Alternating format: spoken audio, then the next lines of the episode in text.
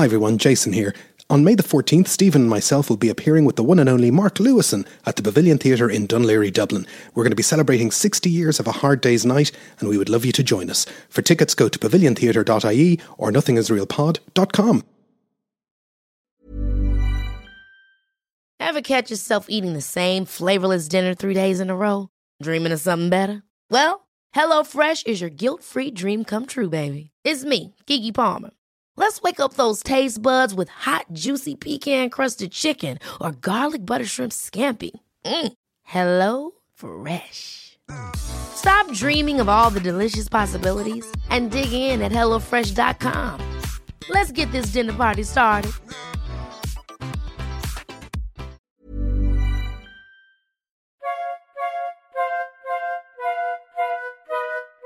Welcome to Nothing Is Real, a podcast about the Beatles. Everybody thinks they know the Beatles, but how much do we really know?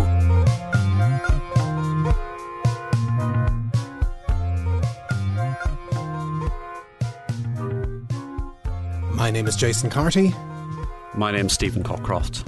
and we are live on tape from Dublin and Belfast. This is the fourth part of our ongoing look at Allen Klein and his involvement in the Beatles world. In a, in a sense of Groundhog Day, we are back at May the 9th, 1969, which is known traditionally as Liberty Bell Day, or in Stephen's universe, Liberty Bell Day Part 2.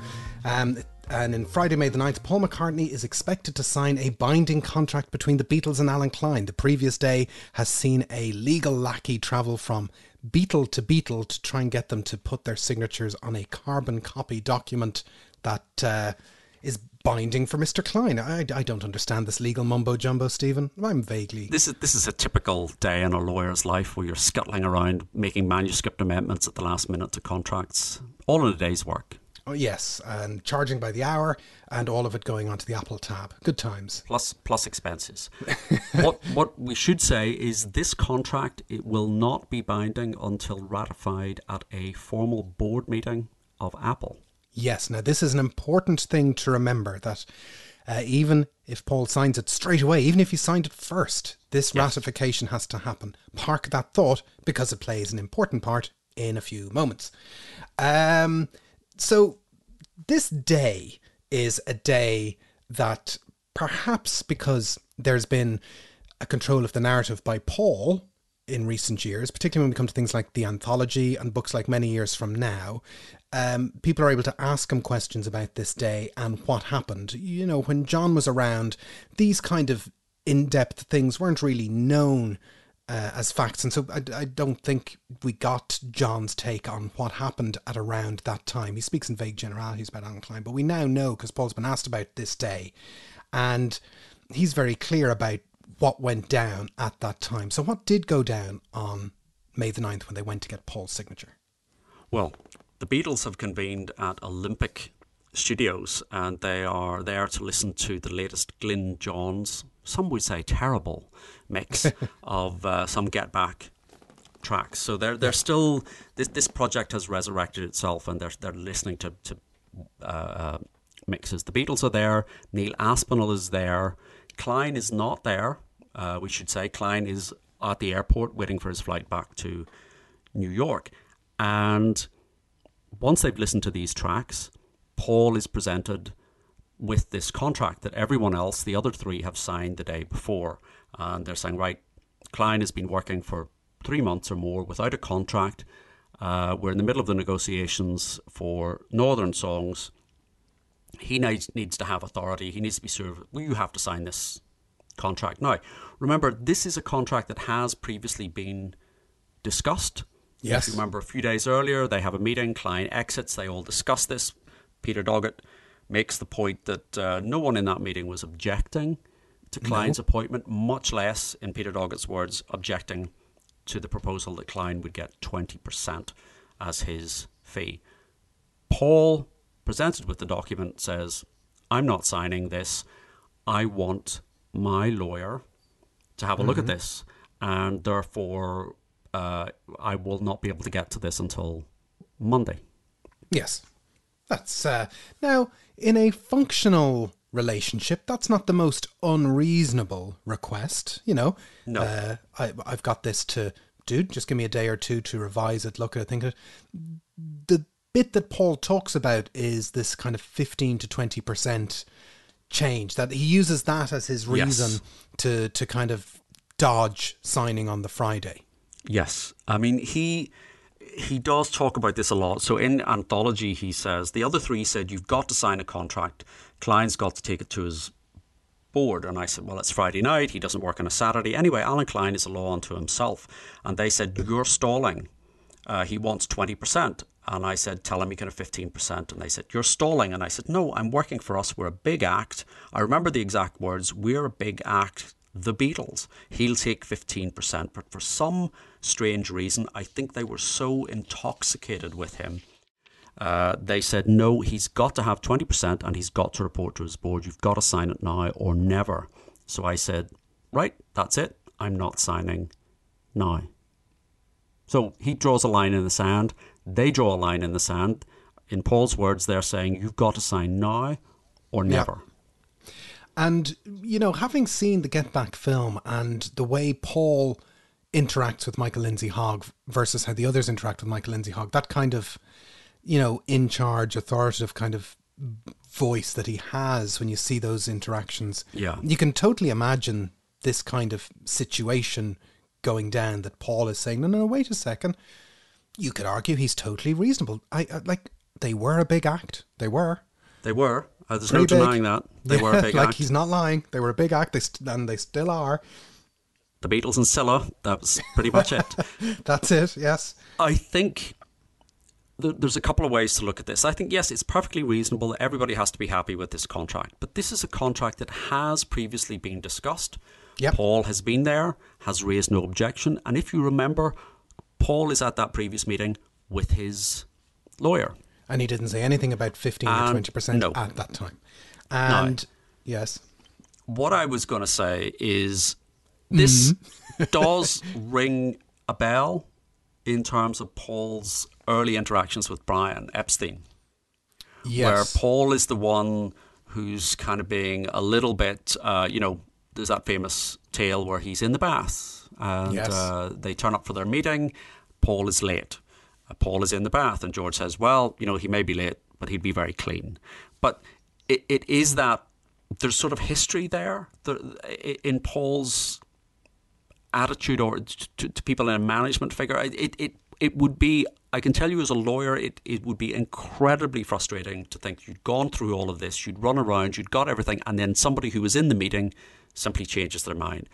They're entitled to change their mind, of course they are, but he is one of four directors maybe more directors, but one of the directors uh, in a company, and he's entitled to be satisfied. But Yeah. you know, but he's he's he's he's also though you, you kind of see in the Get Back film that he's he is apologetic for being this kind of leading figure and since Mr. Epstein's died and all the rest he's had to carry the can Hmm. and he still feels I think the other three are, are you could argue are saying well look we found this guy Klein he's going to carry the can Yeah. and Paul is like oh am I the last man standing now the flip side of that is given all the things we've discussed in the previous two episodes um, in terms of some of Paul's other slightly dodging behaviors or dismissive Yeah. behaviors that the others could be saying, well, Paul, could you just stop being a dick and just sign it and just stop doing this every time we put something to you? Like that, that you can also see them why they would feel that way.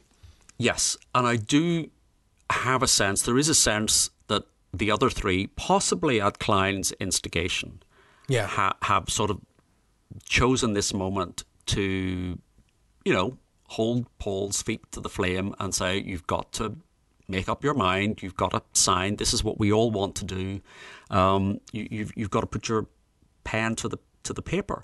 But it is this idea that Paul is not putting up logical reasons. You know, you can see that he's saying, "Oh well, you know, maybe we could chip away," but the time for chipping away Yeah. and, and and negotiating the fine print has has sort of passed, and it's hmm. got to the stage where three of the three of the people that need to sign this have already signed it. Yeah, but Paul would say, "Oh well, this is just tactics, and you know we are a big act, and you know they're both playing tactics. So they're trying to do this Friday type signing, and Klein is playing this totally bogus row that John, George, and Ringo believe, which is, oh, I have to get it back to the Allen Klein board straight away. And Paul is saying they can wait. They can wait. And Paul is right. I, I'm not sure that Cl- that they that, that they do believe that Klein. They know Klein. They know Klein has no board. I don't think Yes. they necessarily believe that. I think this is just the moment that the three of them, or possibly the four of them, if we include Klein, have have decided this is the moment when we have to definitively get a yes or a no. We have to actually basically call Paul's bluff. He's been dancing around. The time to deploy this tactic would have been at the earlier meeting. When Klein has left and they're all sitting Yeah. around, and Paul should have been saying at that point, 20% is too much. Um, he should take 15. He was there, he was in the room, he had his lawyer. And I think it's a level of miscommunication Yeah. and that is the indi- that that is that is the biggest sort of tell as to how bad how, how dysfunctional the relationship has has become. I, I have said before, I don't think Paul is good at reading a room. yes. Um, you know, there are lots of examples of that. Lennon is fired up. You know, Paul uses the word intoxicated. I think Lennon is intoxicated with Klein. I think George and Ringo are accepting Lennon's lead. Yep. But Paul is not playing his hand well and has not played his hand well. And all of this plays out against the background of what I had described as Liberty Bell Yeah. Part 1 Yep. where suddenly Paul won't put his shares up. Everybody else is in. This is to secure the loan that will get them Northern Songs, and Paul is going, I'm not doing it. Yeah, and and you know the the the other three are kind of set against the Eastmans at this point, and we don't know what they're saying behind closed doors about the fact that the Eastmans are now he's now married to Linda, Yes. and so they probably feel well Paul can't be logical. Paul is getting blindsided. You know, Klein is is kind of neutral to us, and he's for us. That's you know legitimately what they would have said. I mean, to go back to many years from now. Um, you know, Paul is kind of saying, as you said, they were besotted by the guy, and he's saying, no, he wants a good deal. We shouldn't run and jump into his arms. And because the Eastmans weren't going to be practicing on Friday and Saturday, he was using this to put a fudge into getting things done on Monday. I happen to have a Jewish lawyer, said Paul. What can I say to him? Change your bloody religion, man. I need you. Classic. You can't do that. And they said, We will do it without you, which they couldn't. And that was why they needed me. Otherwise, I don't think they would have bothered showing up. So they said, Oh, fuck off. And they all stormed off, leaving me with the session at Olympic. We're now two swears in this episode, Stephen. We'll have to put an E on the. Sorry if anyone's driving there with their kids. Um, so it's, it's, it's, you know, we're laughing about it, but this is tense and this is a scar for Paul to this day. Yes. And the one aspect of this that I have all my sympathies are with Paul. What mm-hmm. happens is Klein is at the airport and Klein comes back from the airport to, to make the case to Paul. And there is a massive, massive row between Klein and Paul. And Glyn Johns is there. He was a witness to this, and he describes it in terms of Klein actually physically intimidating Paul and bullying him and shouting at him. And, uh, you know, he says that. Um, you know, he's in the control room. This is happening down on the studio floor. He turns all the microphones off so that he can't actually hear what is happening. But he said, even with the mics and everything off, he can still hear the shouting and, and the bullying. And he describes it in those terms. So it, it, it has descended into that almost like a physical confrontation. And there are shades of that physical confrontation that Lennon has had with him previously when he suddenly finds out about the additional shares. So Paul, I think rightly, even if he were going to sign the contract, Klein would be his employee. And he is having a potential employee screaming at him in the studio, a place where he feels safe, a place Yeah. where the Beatles have always, as you said previously, they're able to put all their kind of business things to one side. They're in a studio, they make music, and they can forget about the business stuff. Suddenly, the business stuff is in Yeah, his face, in his studio. And it's May 1969. He's Paul McCartney. He didn't know this guy four months earlier. And now he's screaming at him, telling him what he has to do. And, you know, famous people shouldn't be treated that way. I don't mean they shouldn't be treated that way, but they're not used to being treated that way. He's certainly not used to being treated that way. Um, and that is not acceptable.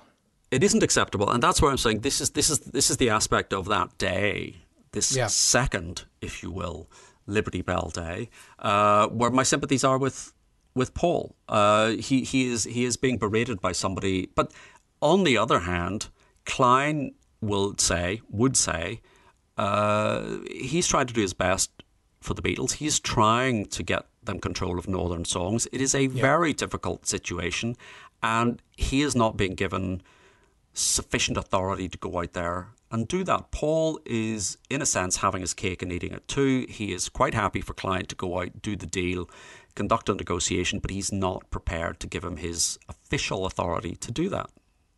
And so what happens next is um, everyone storms out. Paul is left alone in the studio. Yeah. And he's there for a few hours. But what's more striking is what happens behind his back when he's left behind, or what what they well behind his back maybe isn't the phrase. Well, it's very emotive. It's very Yeah. emotive. Okay. Um, it's like so. Well, it's interesting that uh, if you, that quote that you had from many years from now, and they said, "Well, we'll do it without you," which they couldn't. That was why they needed me. Otherwise, I don't think they'd have bothered showing up. Yes. They didn't need him. No, they did not. They didn't need his signature at all. They were humouring him. What they needed was a board meeting at which three directors of Apple were present. So at 8 p.m. that evening, John, George, and Neil Aspinall, who was a director of Apple, hold a board meeting and ratify the agreement with Klein.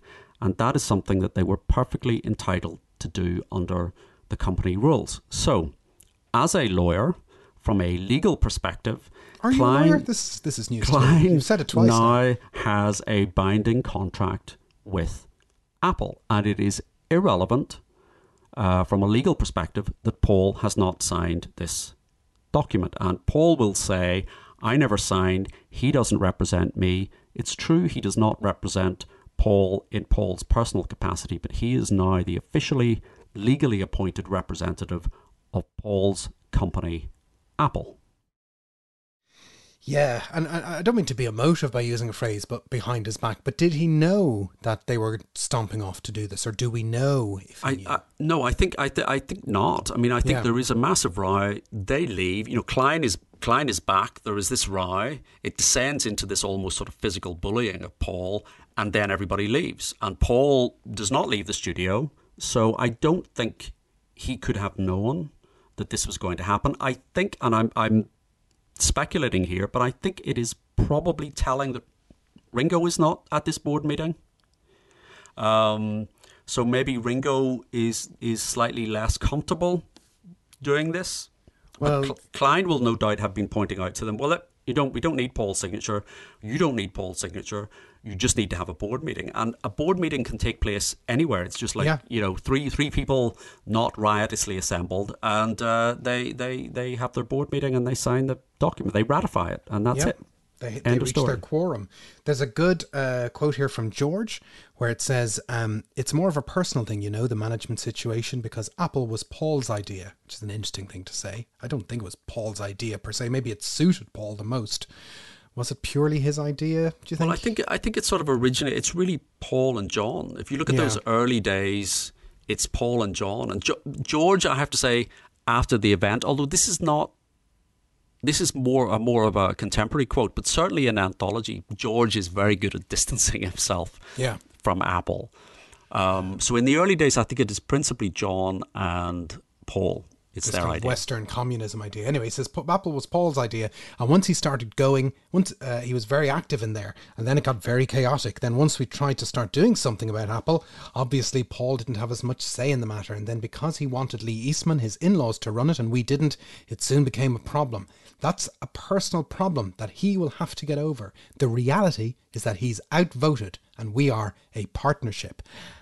Ouch! That has never been the case before. This event No, no. you know so paul is left alone in the studio and paul is as paul does what does he do he records a song. He records a song, not a Paul McCartney song, but a song um, by a visiting musician who sticks his head around the corner, Steve Miller. Steve Miller, hey, what's happening, man? Can I use the studio? Yeah, I said, can I drum for you? I just had a fucking unholy. Oh God, that's the third one. That's yeah, a I third just had a fucking unholy argument with the guys there. I explained it to him. Took minutes, ten minutes to get it off my chest. So I, I did a track. He and I stayed that night and did a track of his called My Dark Hour. I thrashed everything out on drums. There's a surfeit of aggressive drum fills. That's all I can say about that. Yeah, and it's a it's a nice song. It's not it's neither remarkable nor unremarkable. It's okay, you know. Uh, Yeah. It's on his uh, what's the name of the album? It's on. It's on his It's uh, Brave on- New World album. Isn't that it? Yeah. Um, and you know, it's a second person from the cast of characters of Flaming Pie. We've had Allen Ginsberg, and now we've got Steve Miller, who appears on Flaming Pie many years later. He's most famous for appearing on Flaming Pie. well, I think so. It's it's funny that you know. Uh, for the post anthology Beatles revival record, he's like, and here's from my finest moment, It's- Steve yeah. Miller. Let's It's, remember. let's uh, remember all the good times. Like, this is your life. Um, yeah. So so so uh, this this song exists, and you know it's it's very Paul to retreat into the studio and, and record a track. Yes, and uh, he uh, hides behind a pseudonym, Yes, and it's Paul- a Beatley pseudonym. Ramon. Hmm. Ramon. Yes, Ram, Ram, Ramon. Ramon, um, which is the pseudonym he's used before uh, in 1960 while they were touring Scotland as the Silver Beatles. He was Paul Ramon, and obviously, um, you know, good old conspiracy theory. It's partly to do with the song Ramon as well. It's what gave us the name of the group, the Ramones. Yeah, it's all connected. It's all connected. Um, so uh, the point is that this is ratified. Klein now has an element of authority and control. He can act on their behalf. Um, there's still the unfinished business of Northern songs. Yes. That's the next big problem. Yes, this is all still going on in the background, and we, we kind of touched on this. So basically, uh, Dick James has and Charles Silver have, have sold out to ATV. Uh, they've got around, uh, you know, 30, 35% uh, of the shares. The Beatles have just short of 30. There's a rush, there's a competition to see which of the sides can get control of the remaining shares which are floating around. So by April, May, ATV have got 35% of the shares. So they've been buying these up. Meanwhile, back at the stock exchange, uh, a selection of stockbrokers do what stockbrokers do, and they have formed a consortium called the Consortium. That's very like They've bought the up prisoner. fifteen percent of the stock. So if ATV can get the shares from the consortium and a couple of more shares, they're home on a boat and they've got Yeah. control of the company. So that is where things sit. There are two competing bids. ATV bid is sitting at under two pounds a share. Klein has put an offer out at just above two pounds a share. But the consortium don't like Allen Klein and they don't like his reputation. You remember he's been trashed in the Sunday Times. They're nervous that Klein will be controlling this company. Hmm. And they don't trust him.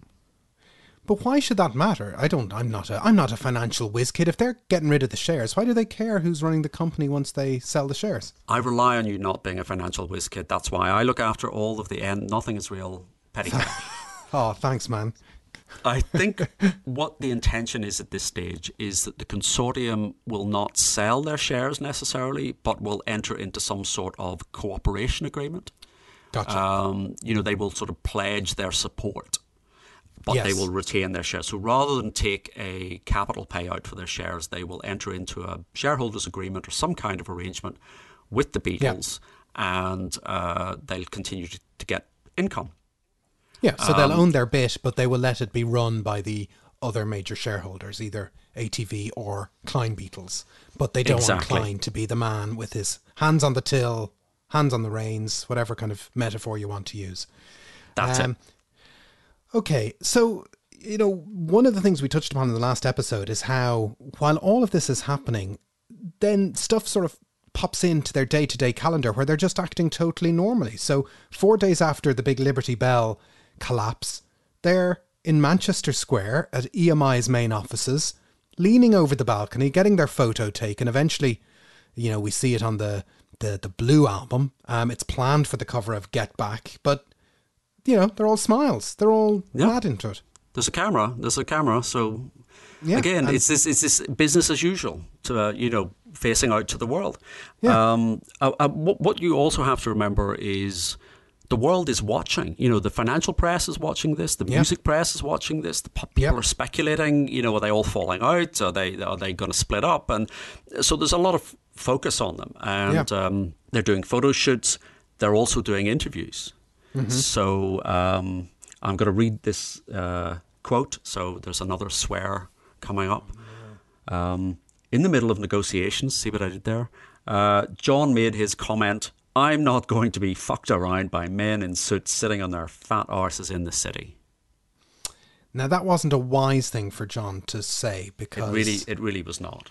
It really was not. if this consortium already had concerns about Klein, you know, being in control of, you know, the the, the, the, the northern the future of northern songs, to have a John Lennon as the main breadwinner to be kind of going rogue and saying things like that, what it eventually does is that, you know, six days after the Manchester Square um, photo is taken, eventually the consortium make their decision and it gets announced that they're going to partner with ATV.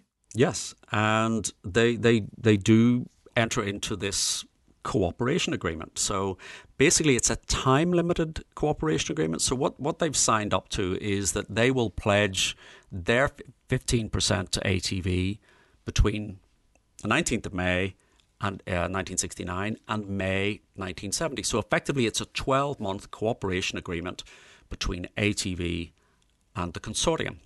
So they haven't sold the shares, they're just supporting Lew Grade. So they could, for example, vote him onto the board and they Yes. have the, the, the sort of firepower to do that. So the door is open for because the consortium still own the shares as a block. So it's not it's an agreement, but it's not a done deal. And ATV don't have the ultimate ownership, which No. gives Klein a little bit of wiggle room for for what he tries to do next. And again, this notion of life in Beatleland continues. John and Yoko go to Toronto for um, the, you know the Toronto bed-in where Give Peace a Chance is recorded. So you know perhaps made them more famous the bed-ins. Uh, that same week, the Ballad of John and Yoko single comes out. So if you're not a a big old Beatles nerd in 1969, you just think, oh, here's a new single from the Beatles. Ooh, it's got the word Christ in it, and you know it's Franco is a bit upset and all of that kind of stuff. It's uh, you know, it's just normal business. Um, which then kind of tilts off into the summer And they do what Beatles do they all go on holiday. on holiday. So not much happens in June. Not together. no. John and No, Yoko no, no. Are, are in, in Toronto, and Paul, George, and Ringo all go off on separate holidays. And this is supposedly when Paul decides we need to do another album. We need to, you know, we can't kind of leave it like this. There's so much unfinished business. We need to do an album like we did in the old days. And then he contacts George Martin. He gets buy in from the others. Uh, although, interestingly, John had already given an interview about the song medley way back in April. So that's a kind of, that notion is still hanging around from the end of the, the Get, Yeah. the Get Back project. But the big kind of key date then is 1st of July. They start the sessions for Abbey Road. Yeah, it's it's very interesting that kind of little break in June because, as you say, they all go away, get a holiday, clear their heads, do a bed in, whatever you like to do when you're on your your holidays, and it is another one of these kind of canon discussions that you know uh, uh, this notion of you know Abbey Road was intentionally the last album. I don't No. like certainly Ringo doesn't think that's true, but it it's now kind of sold as this notion of oh well we'll just do one more. We can't leave it like this. Um, in retrospect, we are fortunate, and it is fortunate that that's how it played out. That they got it together, they Yeah. sealed the deal, they made this album, and someday we'll do Abbey Road specific episodes. But uh, it is kind of part of this kind of canon or this lore that we call George Martin, and George Martin says, "Only if you let me produce you, like you, I used to produce you, chaps, boys. I don't like your tie, whatever." And uh, and that they all plan to go into Abbey Road, but of course, a chunk of Abbey Road already exists at this point. They've been recording in bits and pieces since Yes. the end of uh, January.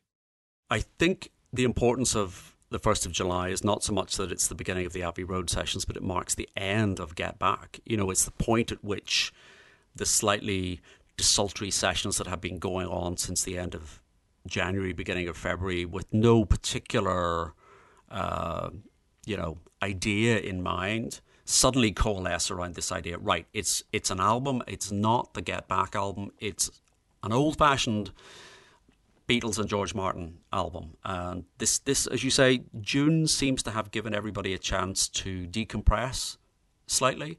Klein, uh, you know, Paul, whether he likes it or not, Klein is off in the background negotiating with people, doing what he does.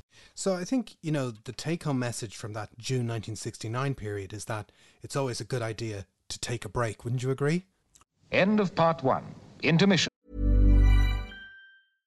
Ever catch yourself eating the same flavorless dinner three days in a row? Dreaming of something better? Well, HelloFresh is your guilt-free dream come true, baby. It's me, Keke Palmer. Let's wake up those taste buds with hot, juicy pecan-crusted chicken or garlic butter shrimp scampi. Mm. Hello Fresh. Stop dreaming of all the delicious possibilities and dig in at HelloFresh.com.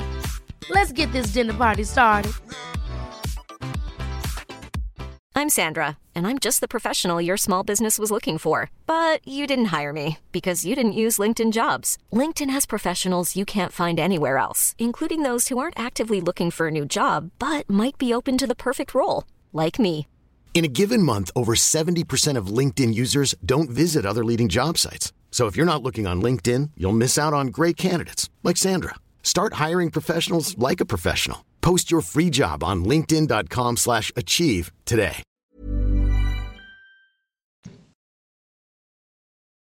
End of intermission. Part two. Welcome back. So we are at the 1st of July 1969. This is the official beginning of Abbey Road, even though we've got bits of You Only Give Me Your Money and Yeah. I Want You She's So Heavy and all the rest are floating around. Uh, this is the uh, official sessions. John is not there because there's been a car accident and Yep. uh, the other three Beatles are recording without him. Again, we will do an Abbey Road episode. It's on the to do list of for- forevermore. But, you know, John reappears uh, just over a week into sessions. You know, he brings Come Together with him. He also brings a bed to put his wife into. That's a good idea. They 1969, an awful lot of beds involved. It's the third bed in. It, it kind of is the third bed. In. It's like a little personal bed in Yeah. for the lads down in number two. It's great. You know, to make them feel included. You know, this is. Yeah, so it's it's fine. Um, and in the middle of all of this, and you know, I'm pretty certain people listening to this uh, podcast have heard the album Abbey Road. You know, it works out pretty well. But in the middle of all of this, they're pulled off to see a rough cut of a little movie called Checks Notes Get Back. Yes. So, you know, uh, poor Michael Lindsay Hogg is still, you know, standing around forlornly, clutching his cigar. Yeah, uh, do I have a movie? do I not have a movie? Uh, are we going to put this out? Are we not going to put this out? So it's still kind of there in the background. We should get Yeah. Michael Lindsay Hogg on and ask him what he was doing in June. Did he go off on a holiday as well? I wonder did they look at that uh, you know movie because it's only six months earlier, and as we've said before, that's a, an eon in in Beatles time. Did they look back and think, oh man, we were so happy back then? you know, now now we're not happy, but uh, back then we were happy. Little did they know. But then we enter into uh, August, September, and these are two pivotal Beatle months. So, August, talk us through August. there's a lot happening in, in August. So we'll just rattle through this. So the there's still there are sessions. The cover shoot is on the 8th of August. The last recording session is on the 20th of August. The last mixing session is on the 21st of August. The last photo shoot, which produces the Hey Jude album cover, is on the 22nd of August. The 28th of August, Mary McCartney is born. And on the 30th, John, George, and Ringo are all watching Bob Dylan at the Isle of Wight. And then it's September. and then it's September. But you know, they've gotten a lot done in July and August. They've closed out an excellent album. They've done all the attendant, um, uh, you know, photography and design Yep, work, and sequencing details, and all the rest. yep. You know, you know, so so stuff is happening. Now we are lucky, you know, the famous story of Abbey Road is that they're like, oh, we'll just go outside and take our photo. You know, these kind of very quick, random decisions. We are not spending weeks uh, getting Peter Blake to assemble a montage, or we're not hanging out in Richard Hamilton's studio to get things done. It's literally let's just take a photo and, and, and be done with it. Um, but there's still this ongoing, you know, uh, you know, Klein still has a notion of getting his oar in to try and somehow salvage something out of Northern Songs. Yes, so there, there, there have been two approaches. So the consortium are linked to Lew Grade until May 1970. So Klein, first of all, goes to them and says, well, look, you know, when that agreement comes to an end, we'll buy your shares, or we're still interested. So Lew Grade will have control for 12 months. That's not the end of the world, and we will buy these shares. Meanwhile, he also approaches Lew Grade and there's a very good book called Apple to the Core The Unmaking of the Beatles, which really covers this period. It was written in the early 70s, so it's quite a sort of fresh and current perspective. Yes. And there's a quote from Jack Gill, who was the financial director at ATV, and he says Klein came to see Sir Lew with vague terms under which he would see to it that we got control of Northern by delivering the Beatles shares to us. At that time, he was there to knock the consortium. The main concession was that Apple would then get sub publishing rights for the Beatles songs throughout the US and Canada. We were willing to consider it, but told Klein that we were not in a position to do so at the time because of our agreement with the consortium. So, what Klein seems to be saying is, well, look, okay, we'll deliver the shares, the Beatles shares to you. Now, it's unclear if that means he's going to sell them or he's going to enter into some kind of agreement, cooperation agreement. And in exchange for that, there would be a sub publishing deal for the yeah. US. So uh, and Canada. It's an interesting idea, and it's one that you kind of think, well, why didn't ATV and the Beatles figure out a way to to to actually work together to get the job done? Uh, yeah. as, a, as a group. And so Klein, this is actually not a bad idea to say, yeah, let's come come together, like the song says, hey, and we will, uh, you know, Northern Songs will still exist, and we'll take the North American publishing, and we'll make a bit of money off that, and you'll make a bit of money off the rest of the world, and we'll both yeah. have control, and we'll figure it out. That's not the worst idea. Everything, everything is hunky dory. Everything is going completely according to plan, and it's a very good deal. And then, and then, the Eastmans write a letter to Lew Grade saying Klein does not represent or speak for Paul McCartney. Oh, so what Eastmans. is going on here? What Eastmans. what is this? What is this about?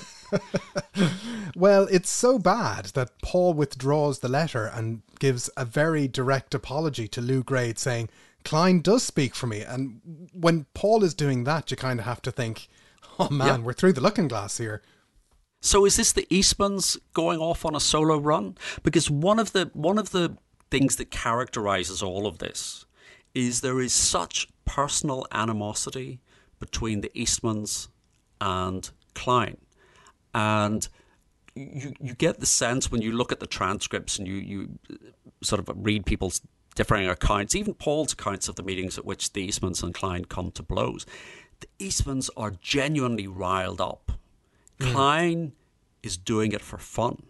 You know, this is this is just this bounces right off. This is water off a duck's back. He doesn't care what you say about him. He does not care about the insults, but he knows how to get under the Eastman's skin. And there is such a level, I think, of personal animosity.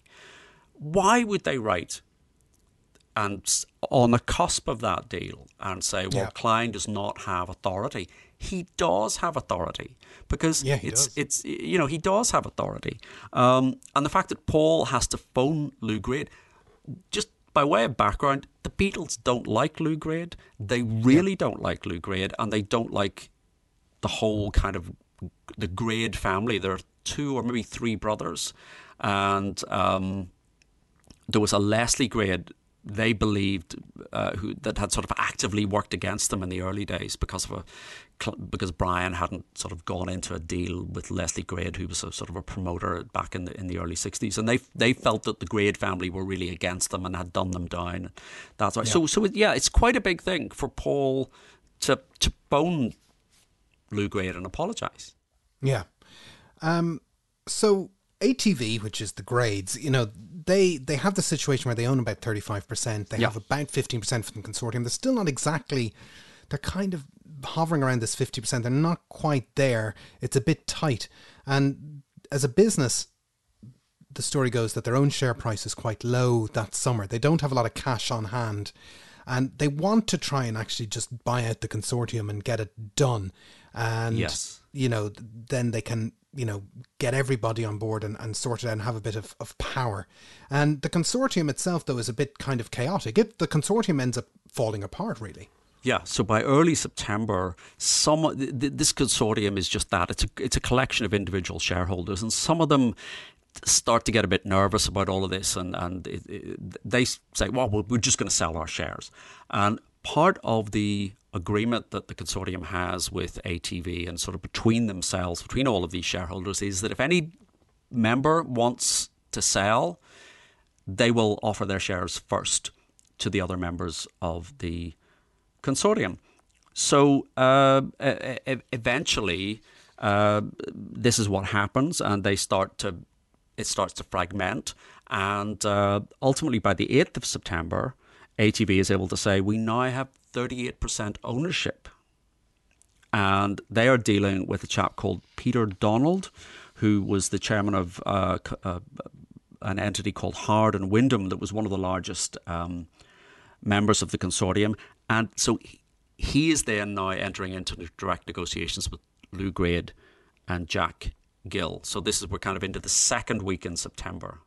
And while all this is going on, John and Yoko are remixing the new smash hit Plastic Ono Band single, What's the New Mary Jane? Yes, which obviously doesn't see the light of day um, until many anthologies later. But it, there is this thing, this thing again, Beatles business as usual in September. There's a, a launch party at the start of September in Apple for Abbey Road, and Paul turns up to that. There's very, very few pieces of press and interviews that happen for, for Abbey Road at the start of September. As you say, John and Yoko are fiddling around with what's the new Mary Jane because they want to put out another Plastic Ono band single following on from Give Peace a Chance. And the day after, they're mixing that single. Somebody says, Let's go to Toronto, Toronto. and do some rock and roll. And they go, that's a fantastic idea. And the 13th of September, John and Yoko are doing their rock and roll thing, live piece in Toronto. And the legend, it's not the legend, the truth goes, is that it's on this trip on the plane that John decides, I'm not a Beatle anymore, but he keeps it under his hat for the moment. Yes. Um, But So- Apple is Apple is is continuing.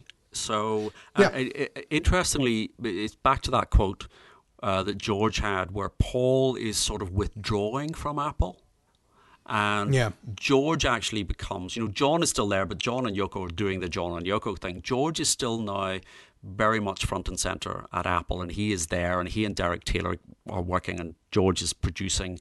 You know, Doris Troy, Billy Preston, the Radhakrishna Temple. He's doing all of that. He's doing Um, so much studio work in '69. He's doing fantastic stuff in '69, and he's he's kind of. I think we touched upon this in our All Things Must Pass episode. He's setting himself up. He's just slowly putting together a utility belt of skills Yes. in the studio and dealing with musicians that do not happen to be friends from Liverpool. He's slowly doing his thing in the background. I I I don't believe he knew at the time how these skills were going to play out at all. But that's what he is doing, and he's you know Paul is kind of moving away from the oh here's a song for Mary Hopkin and here's a song for the the Black Dyke Mills band, and George is actually taking up that mantle. Yes. And uh, by way of a slight aside, you you know how much I admire Philip Norman. Um, you, you say he's he's your favorite. You keep saying he it. is, and uh, the last good thing he ever wrote was on uh, appeared in the appeared in the Sunday Times on the 11th of January 1970. But it was based on him hanging around Apple at this time. Just just by way of a little aside, he he in that article he describes you know Derek Taylor and they're all sort of you know people. Some Canadian girl is there trying to get George to listen to a tape and. George is trying to leave the room, and Derek Taylor hands the phone to George and says, uh, "They want to know what you look for in a girl." And George, uh, hello, says George. This is John Lennon. I look for spiritual qualities more than physical, though I like girls who don't wear bras. Have you got any shares in Northern songs? Eyes are the windows to the soul, as someone once said. Sorry to have taken up your time. And puts the phone down. So mocking. It's very funny to just pick up a random phone. Do you have Northern Songs shares? Not and, and like he doesn't even care. He's gotten rid of all his shares. He Yeah. In some ways, he doesn't have a dog in the fight. And knowing no, as a no. fan, sort of his general personality, there's probably part of this where he was like, "Aren't you glad it isn't me who's having to deal with northern songs? I've got me Harrisongs over here, and I'm trying to write my sweet lord. Um, it's uh, it's all good. So, but the, the first half of September, as we kind of mapped out, is that ATV get their shares up to 38%. John Yoko in Toronto.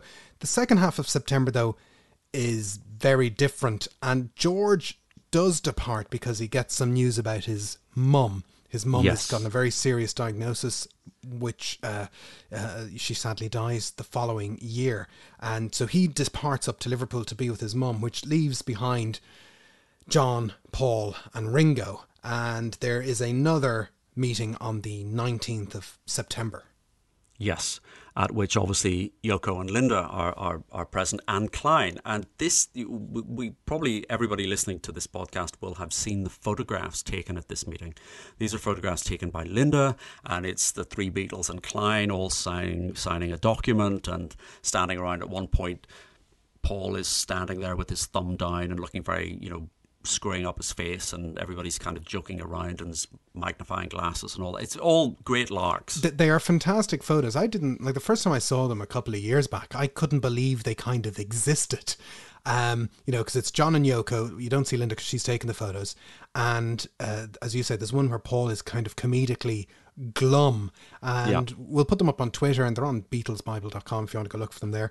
But um, what I always thought for years was that this is a picture of them signing the deal that Klein has set up for EMI, but that's not the case. They're just kind of fake photos. they're faked up photographs. They're just Yeah. signing some random piece of paper or some random document. And the whole purpose of the photograph was to reassure people who are watching, specifically the consortium, that all was well in Beatleland, that they were all getting Yes. on well.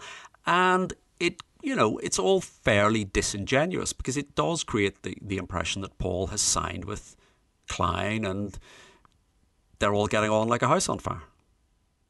Yeah, and uh, you know, George isn't there. It's very disingenuous because it does seem as if Paul is kind of, you know, signing to Klein almost. It Yes. looks like that they Yes. are, oh, this is the deal when they all got together. Um, but when they're in the room, they start to discuss um, what would happen if they managed to get control of Northern Songs, how they would formulate a board of their version of Northern Songs with everybody. In the exactly, because Klein is not going to be on the board. That's the point. Now, if you have a hat, take it off or hang on to it very tight because they start to have this discussion. And uh, Lee Eastman, who is present, says uh, Paul needs to have voting rights on the board equal to the combined voting rights of the other three Beatles. What's going on? Why? Like, like it is a pattern of behavior we've now established. Yes, yes. And so they're basically basically saying if if if uh, you know Paul has to be in that position, and and they said, well, no, this is Klein's report of of, of the meeting. Mm. So Klein says in his affidavit, even Paul was shocked by this, and this was Lee Eastman saying, well, given the way things have gone recently, Paul needs to be sure that he cannot be outvoted. Now, this is very strange, particularly because Paul makes a lot of play about it's an equal partnership, everything has to be unanimous, and again, you get a sense that if Paul is shocked, Lee Eastman is in there sort of trying to protect uh, his client as a client in an arm's length negotiation, which it clearly is not an arm's length negotiation. And uh, uh, apparently, according to Klein, the person who was strongest in voicing his opposition was Ringo. So you know you've not read the room right if Ringo is. If you've annoyed Ringo. Yeah. Well, the thing I wonder is, you know, is is Eastman trying to sort of out-Klein in a way? Is he trying to storm in at these meetings and go, "Oh, you want to see bluster?" And you know, he can't match him. That's not the way he should be doing business. Is he? He's just not very good at doing a Klein Lee but, Eastman. but you know? there, I, I cannot see even the tactical or strategic reason for doing this. You Yeah. know, there is nothing to be gained by this. They are not signing an agreement. This is simply a discussion which is saying, well, if we get control, how would we constitute the board? And suddenly one of the Beatles is saying, well, I need to have as many votes as the other three combined. Yeah. Not a great idea. So it doesn't come to pass that way. It goes without saying. And the meeting broke up. And the meeting broke up. But you know what they need? They need another meeting the following day. They do. Which is the 20th of September 1969.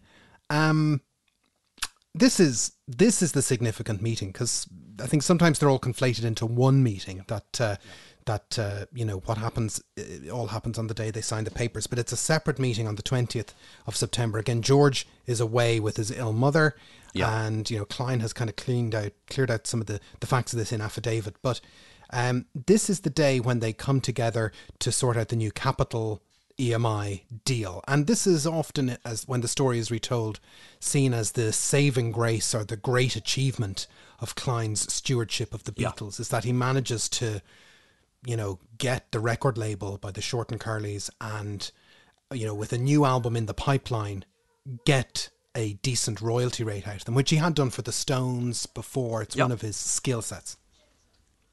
You know, we'll come on to talk about the royalty rate. So that has all been going on in the background. To say all of these things, you treat them separately and you think of them as as being sort of discrete, standalone topics or issues on meetings, but they're they're all sort of running into each other, and the the, the royalty rate negotiations are going on in the background. The other thing is, I don't think you can separate this meeting from what happened the day before.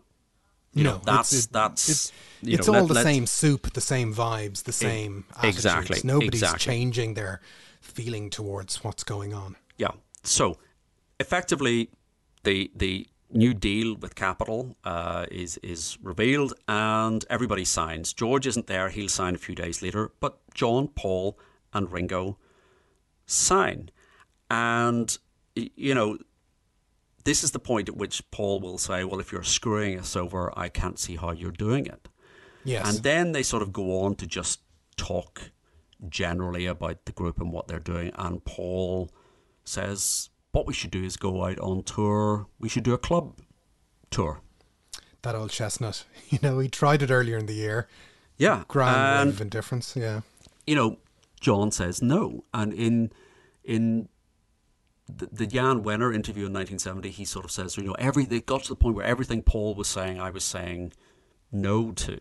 Uh, Yeah. and so there's a kind of sense that things are building up, and I don't think that Paul necessarily is saying, you know, we should have a club tour. We should then we should do this, and then we should do this, and then we should do this. I think when John says everything Paul said, I was just saying no to. It's a, it's not being specific. It's just a general thing. I just wasn't interested in what Paul was doing and specifically. And then suddenly John says, I wasn't going to say anything until after we'd signed the Capitol deal, but I'm leaving the group. So that's it. That's the bombshell. That's the bombshell. And this has been mulling around in his head, you know, for about two weeks or so since since his travelings to Toronto.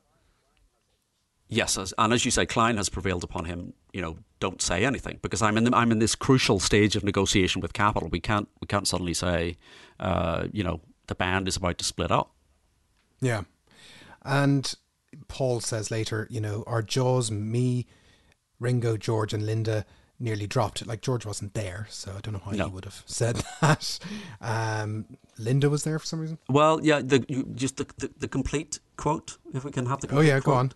Uh, our jaws, me, Ringo, George, and Linda, because she happened to be nearby, sort of nearby, just like nearby, nearly dropped. So Linda happened to be nearby because again, one of the things that that it's appalling that John is bringing Yoko to all of these meetings. Yeah. I mean, I do not condone that, but equally, I do not condone the fact that Paul, almost in a sort of tit for tat um, escalation, is bringing Linda. So Linda, by the way, who's the mother of a three week old at this point, and who probably has better things to be doing.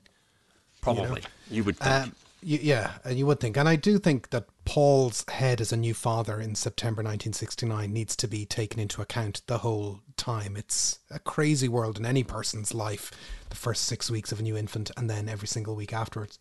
Um, but there's a great quote from uh, Ringo, again an anthology quote. After the Plastic Ono Band's debut in Toronto, we had a meeting in Savile Row where John finally brought it to its head. Its head. He said, "Well, that's it, lads. Let's end it." And we all said yes. And though I said yes because it was ending, and you can't keep it together anyway, if this is what the attitude is, I don't know how, I, I don't know if I would have said end it. I probably would have lingered another couple of years. And it, it's very sort of resigned, you know, uh, you know, I'm leaving, you're leaving. Uh, well, that's it. And you know, he talks then about if it had happened in 65 or 67, it would have been a mighty shock. But now it's just let's get the divorce over with, really. And John was always the most forward when it came to nailing anything. So he's the leader, John, in this decision. Yeah, exactly. And, you know, Ringo was specifically saying, you know, I, he wasn't shocked. Paul is saying, you know, everybody's jaw dropped. And Ringo was saying, well, I was just relieved. And we, we talked previously, Ringo was sort of at this point in 1969 is saying, you know, I don't miss being a Beatle. He's already, you know, people are already talking in past tenses. George Paul doesn't remember that George wasn't there, but George would say later he doesn't even remember being told about this. Yeah. Um, but that's probably you know he a distraction of his mother's uh, illness. Yeah, yeah. Um, and and as you do, uh, the meeting disperses. John and Yoko and Klein go off for a bit of lunch, and he's given the job of running bag productions. Um, so and then there's this issue of ABKCO giving John and Yoko twenty thousand pounds. He's so happy to be made uh, company director of uh, Bag Productions. Mm, this this yes. becomes an issue later, doesn't it? This does become an issue later because what what will happen generally going forward as we move into the court case, income is frozen, income is passed into the hands of a receiver.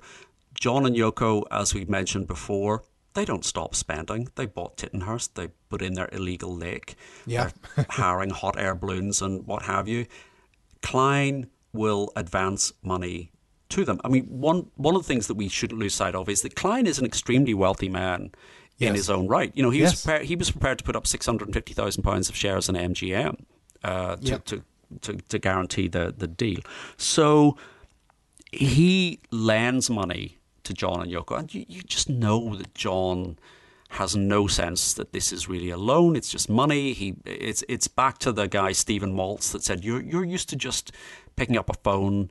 You want a car, you want a house, you want a bill paid, and I think it's John's uselessness with money that gets him into trouble with Klein because Klein will lend money in, and this becomes an issue much much later. And in a scene that you know, if you if you saw it in a movie, you wouldn't believe it. On the day when they signed this deal, with an increased royalty rate, yet somehow John also announces that he's leaving the band.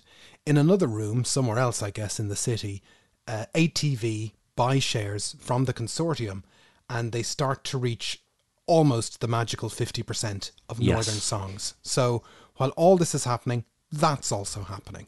Exactly. And, and they are trying to get over the line. And that happens just five days later. On the 25th of September, ATV increases its shareholding to 54% and essentially now call off the race. They've won, haven't they? That's it. Yes, it's all over. Um, they, they've got 54% and they control the company. End of story. Yeah. Well, yeah, and, and Lew Grade sort of calls up a, a, pal, doesn't he, and just says, "Can I have your shares?" More or less. Yes. Now I have to say I have not read Lew Grade's uh, autobiography, "Still Dancing: My Story" by Sir oh, Lew that's my autobiography's name. That's odd. Oh, oh very yeah, good. There you go. I think of you Still as the uh, Lew Grade of uh, Nothing Is Real. yes, cigar time. Go on. One morning, he says, I called Peter Donald, who by that time had acquired control of Howard and Wyndham theatres, as well as some theatres in Scotland. He controlled 14% of Northern songs. I had a strange feeling about Allen Klein because of all these unnecessary delays. So I said, I want to buy 14%. Uh, now, how much do you want for it? We agreed a price, did the deal. We now had over 54% and therefore controlled Northern Songs. Allen Klein called me late that afternoon, and I must give him credit for what he said. He said, Well, I have to admit it, you beat me to the punch. We are now ready to sell you the shares at the same price you paid Peter Donald. He said he'd been considering doing the deal with Donald himself, but obviously had left it too late. And that, my friends, is how we acquired the Beatles catalogue and got into the music business. It's and and that's a story of how I'm great by Lew Grade.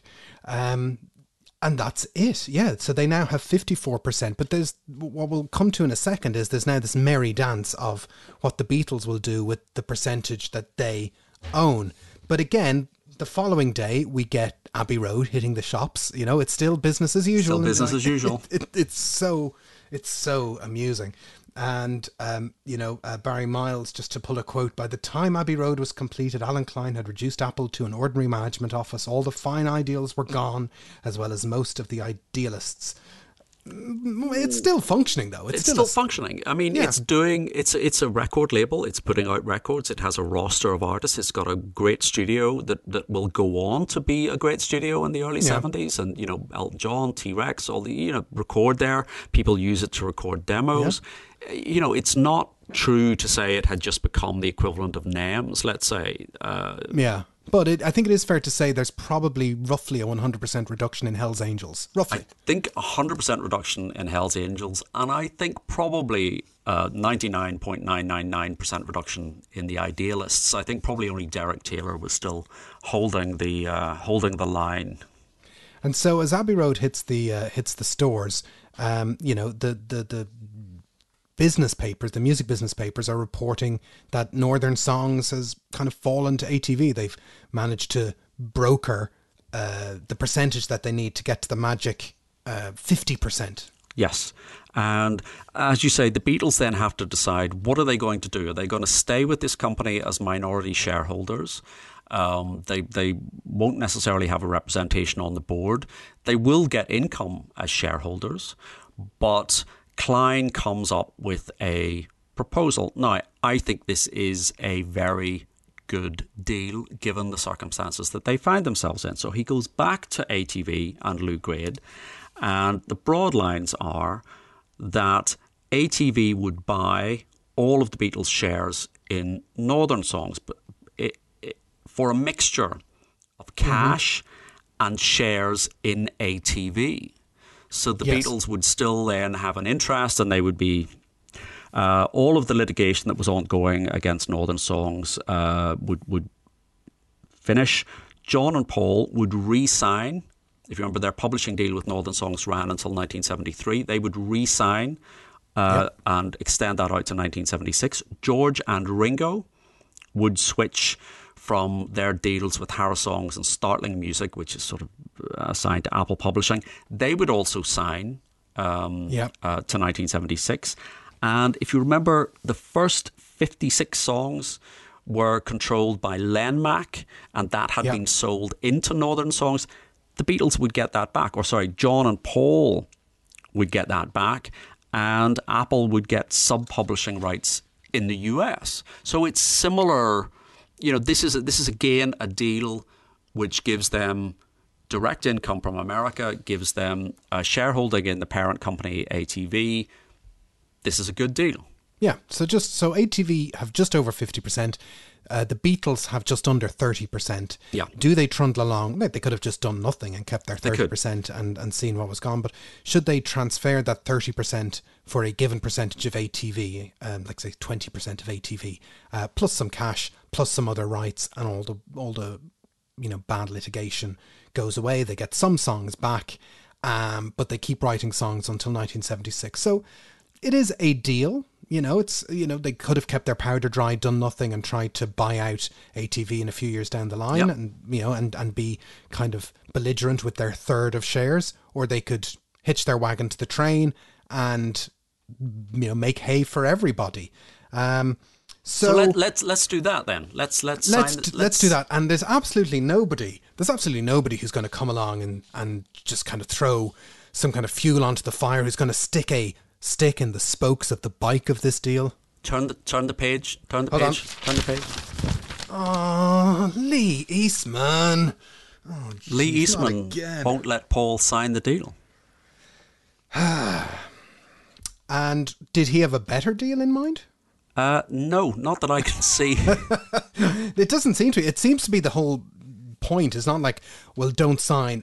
Actually, we could do this. It seems to be just like, no, don't sign. Yeah, don't sign. And there's a very good book by Brian Southall on on an, it's incredibly detailed. And um, you know, but if you really, really want to dig down into the the the, legal background to, to Northern Songs, this is the book.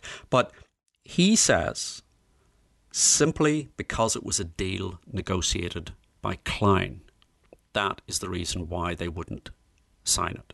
So again, it seems to come back to this personal animosity between Eastman and Klein, between the Eastman camp and the Klein camp. He Yeah. did it, we're not signing it. Good deal, bad deal, don't care, we're not signing it. And the kind of ramifications of this spill out to today because Paul forever has had his heart set on owning the Beatles' rights, getting them back, particularly, and we could do a whole episode on the afterlife of these Yeah. songs, but the, the big flag in the sand is eventually Michael Jackson takes them over, and that's kind of a dagger to the heart of Paul. And he has spent many years in the courts trying to sort that. And this goes back to these decisions made in October 1969, because you know, Lew Grade says, you know, they were crazy not to take a stake in ATV and not to have kind of a stake in the future of their own work, uh, you know, and the future Yeah. earning potential of their own work and having a, uh, you know, a say at the table and how their own work was controlled. Um, and, you know, the, the, the other interesting part about the deal is we're assuming Harrison and, and Ringo were ready to go along with transferring their, It seems to be. It, Yeah, se- yeah, it seems. It seems to be. Um, you know, and as you say, George had no skin in the game. You know, Ringo was going to Yeah. get a pay, get a payout because he still had his forty thousand from the flotation. George didn't have any shares; he'd sold them. Pattie Harrison had a thousand shares, but George seems to have been, uh, uh, you know, on board, and everybody on on the ATV side is sort of saying it was a good deal for both sides. Heads of agreement were drawn up. This is Jack Gill, the financial director. Heads of agreement were drawn up with our respective lawyers. Klein couldn't get the Eastmans and Paul to agree. John and Lee Eastman stopped the deal. Uh, they would not let Paul be a party to an agreement negotiated by Klein on behalf of all the Beatles. Klein was sorry, I was sorry, because part of the deal was that we'd have got Harrison and Ringo, who at the time really didn't mean much. Of course, George Harrison has since been a great success as a songwriter. But what's really crazy is what they do next, which is they almost like throw their toys out of the pram, and it's like, okay, we'll sell our shares. We'll just get rid of them. Yeah.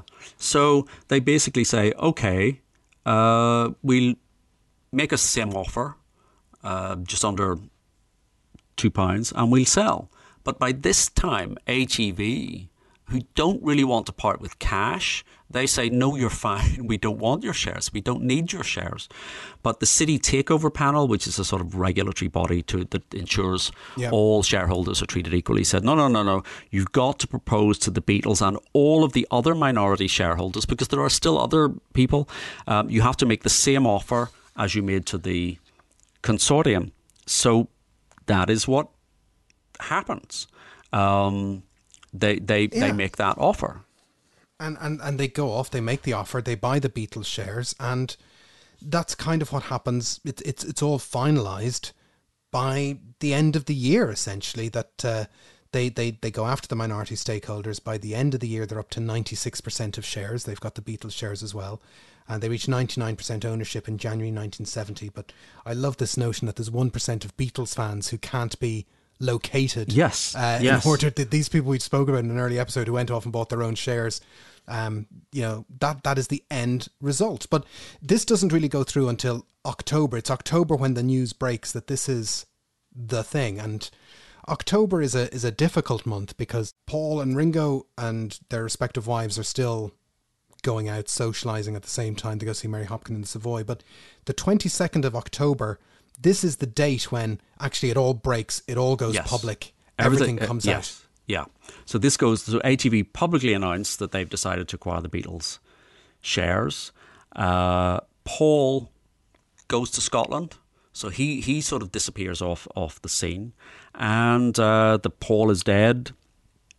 Rumor starts to Rumours, gather gather pace on that day, um, but the, the the deal goes through, and uh, they pay cash. So ATV actually pay cash for the Beatles shares, whereas they had paid in stock for the consortium shares. Um, so this was really because there was a threatened lawsuit for five million against uh, uh, Northern Songs, um, and ATV decide, well, look, we'll just pay cash, we get rid of all of that, and uh, Ringo uh, gets eighty thousand, and uh, Paul and John get a million and a half each. It's it's it's extraordinary. And again, in the movie of the Beatles, you wouldn't believe that all this happens on the same day. Paul goes off to Scotland Yeah. to become this different type of guy. The ATV board, you know, uh, uh, make get make, get this announcement. The news comes to Apple via the Financial Times, and uh, you know, it's it's reported. Um, if we, if we look at the press office release, it says, uh, on behalf of the Beatles and their company, Apple Corps, their business manager Allen Klein of ABKCO Industries, after discussion with the Beatles, announced in New York today that all negotiations between the Beatles, ATV, and Northern Songs have been terminated by the Beatles. All of the Beatles and their companies intend to sell all their shares in Northern Songs to ATV at a price in accordance with the terms laid down by the takeover panel. John Lennon and Paul McCartney have no intention of involving themselves in any further relationship with Northern Songs or associated television beyond the fulfillment of their songwriting contract to February 1973. Um, and we know that there's ramifications to that as well when Paul brings Linda in as a songwriter to give MPL a chunk of the publishing. Yep. That, you know, famously, John's last appearance is a salute to Lew Grade on American TV in 1975 uh, as a contractual obligation to Lew Grade. This is the beginning of another thing. It is, and that that's the appearance where he has his band wear a mask on the back of their head as a kind of two face comment uh, on Lew Grade. And as you say, yes, Linda will start writing with Paul, so half of the half of the royalties for the for the Paul and Linda co-writes goes uh, to Linda's publishing company and doesn't go near Lew Grade. And uh, strangely, around the same time, John starts writing uh, with Yoko, so that half of his Yeah. songwriting uh, goes to Yoko's um, uh, publisher, and uh, this causes all sorts of ramifications and lawsuits, and it leads to the uh, to the James Paul McCartney special. That is another contractual obligation to Lew Grade. we exactly right. Lew, Lew Grade to thank for that as well. And part of that contractual obligation is that he has to do a certain quotient of Beatles songs. They're the Yes. first public Beatles songs that Paul performs when he's a, a solo person. So that's why he does that medley, is just to knock out a couple of Beatles songs to keep the ATV uh, consortium happy. And, I think I also worked out that the other person who got some money is Pattie Harrison. I think she gets about two thousand pounds. not bad. Not bad. Not bad at all. Not bad at all. Um, and so all of that is the, you know, by the last week in October 1969. So, Stephen, could I do a little synopsis at this point? I, I'd be more than happy to, to listen to that. On January the 27th, 1969, Allen Klein met John and Yoko for the first time. It is now October the 22nd, 1969, just nine months later. The Beatles are at number one with Abbey Road. Apple in Savile Row has changed from the fun London townhouse that we all saw in the Get Back film to have had the bulk of its staff fired and has been reorganised into an efficient record label and publishing company. But however, the purchase of NEMS has grasped defeat from the jaws of victory. Northern Songs has gotten away from them in a series of events that still has ramifications in the courtrooms of the 21st century. And yes, a deal had been renegotiated with EMI for increased royalties, but not for any recording rights. And when signed, there was no Beatles left to record. John Paul, George, and Ringo were never in the same room again. Nine months in 1969 with Allen Klein.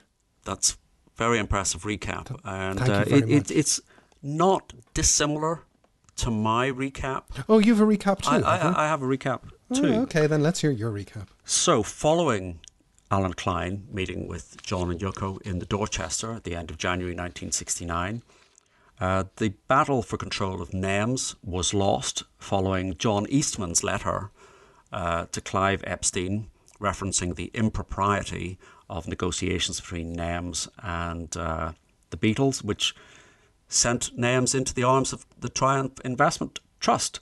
The battle to obtain Northern songs were indeed a series of uh, misadventures, the first being Paul's refusal to put up the shares to guarantee the loan uh, mm. necessary to complete the deal, the request by Lee Eastman for weighted voting rights on the Northern Songs board, and the fact that Paul and the Eastmans would not sign the ATV deal, which would have given uh, the Beatles shares in ATV, the return of the first 56 songs uh, to Lenmac, and Klein finally got his contract after working for three months uh, without any official documentation. So, not a dissimilar recap, I think. But what do you think, everybody? Look, there is still an afterlife. Allen Klein doesn't exit the picture at this point. There is further tales of Allen Klein and the Beatles to be told.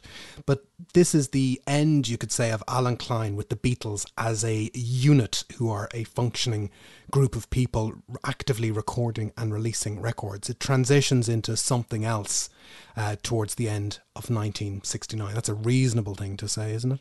I think so. And uh, I, I'd also, in much the same way that Paul disappeared to Scotland, I'd like to announce that I'm I'm taking a short break from social media um, as a result of this episode and recap. Yeah, you might want to hand over the reins of Facebook to somebody else with your staunch defense of Allen Klein right there. Just for the record, Stephen thinks Allen's great. No. um, uh, but what do you think, everybody?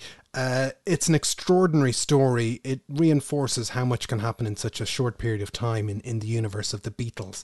And uh, we're always happy to discuss it in all the usual places. We're available in, on Twitter at BeatlesPod.com, uh, the Nothing Is Real Facebook group run by Stephen. Uh, www.nothingisrealpod.com is the website. And we have bonus episodes uh, to go with these ones on ACAST Plus. And we want to thank all our ACAST Plus supporters um, for supporting us along the way. And you might want to check out some of the things that we have in store there. Uh, but for now, my name is Jason Carty. My name is Stephen Cockcroft. And this has been Nothing is Real. Thanks for listening.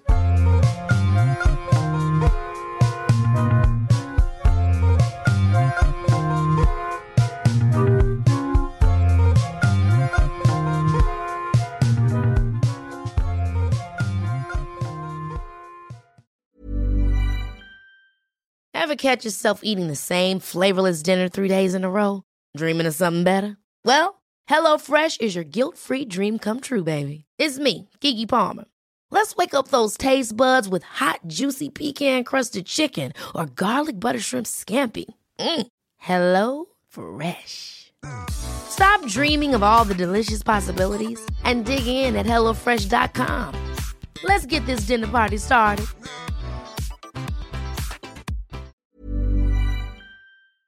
Thanks for listening to Nothing is Real. We hope you enjoyed today's episode. And if you did, why not become a member? You'll get access to ad free content, bonus episodes, and so much more. Follow the link in the show notes, sign up on ACAST Plus, or visit our website, nothingisrealpod.com.